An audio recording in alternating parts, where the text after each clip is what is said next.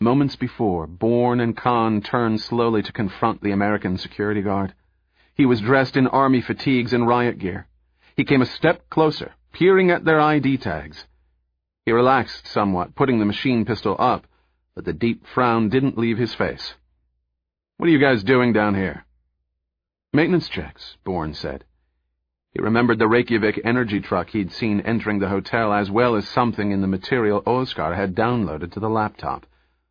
The thermal heating system's gone offline. We're supposed to be helping the people the energy company sent over. You're in the wrong section, the guard said, pointing. You need to go back the way you came. Make a left, then left again.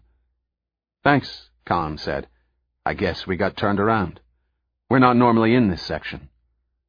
As they turned to leave, Bourne's legs went out from under him. He gave a deep groan and fell. What the hell? the guard said. Khan knelt beside Bourne, opened his shirt. Jesus Christ, the guard said, leaning over to stare at Bourne's wounded torso.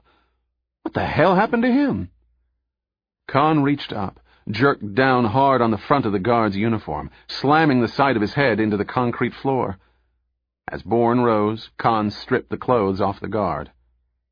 He's more your size than mine, Khan said, handing Bourne the fatigues. Bourne climbed into the guard's uniform while Khan dragged the unconscious form into the shadows.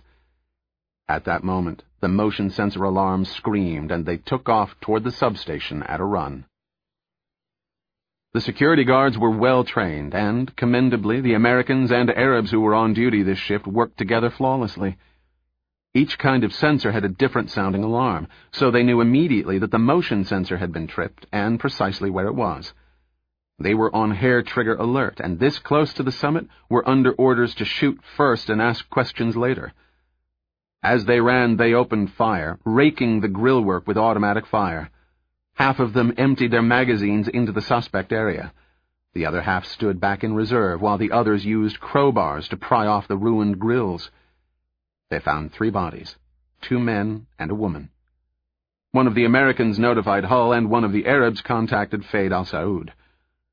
By this time, more security personnel from other sectors on the floor had converged on the site to offer added support. Two of the personnel held in reserve climbed into the air shaft, and when it was determined that no other hostiles were in evidence, they secured the area. Others dragged the three chewed-up corpses out of the air shaft, along with Kareem's paraphernalia for bypassing sensors, and what at first glance looked like a time bomb. Jamie Hull and Feyd al-Saud arrived almost at the same time. Hull took one look at the situation and called his chief of staff via the wireless network. As of this moment, we're on red alert. There's been a breach of security. We have three hostiles down. Repeat, three hostiles down. Put the entire hotel on absolute lockdown. No one in or out of the premises. He continued to bark orders, moving his men into the planned position for a red alert. Then he contacted the Secret Service, who were with the President and his staff in the dignitary wing. Feyd al-Saud had squatted down and was studying the corpses. The bodies were pretty well shot up, but their faces, though blood-streaked, were intact. He took out a pen flash, shone it on one of the faces. Then he reached out, put his forefinger against the eye of one of the males. His fingertip came away blue. The corpse's iris was dark brown. One of the FSB men must have contacted Karpov, because the Alpha Unit commander appeared at an ungainly lope. He was out of breath, and Feyd al-Saud guessed that he'd run all the way. He and Hull briefed the Russian on what had happened.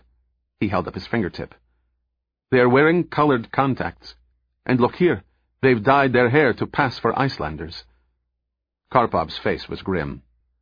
I know this one, he said, kicking one of the male corpses. His name's Ahmed. He's one of Hassan Arsenov's top lieutenants. The Chechen terrorist leader? Hull said. You'd better inform your president, Boris. Karpov stood up, fists on hips. What I want to know is where's Arsenov?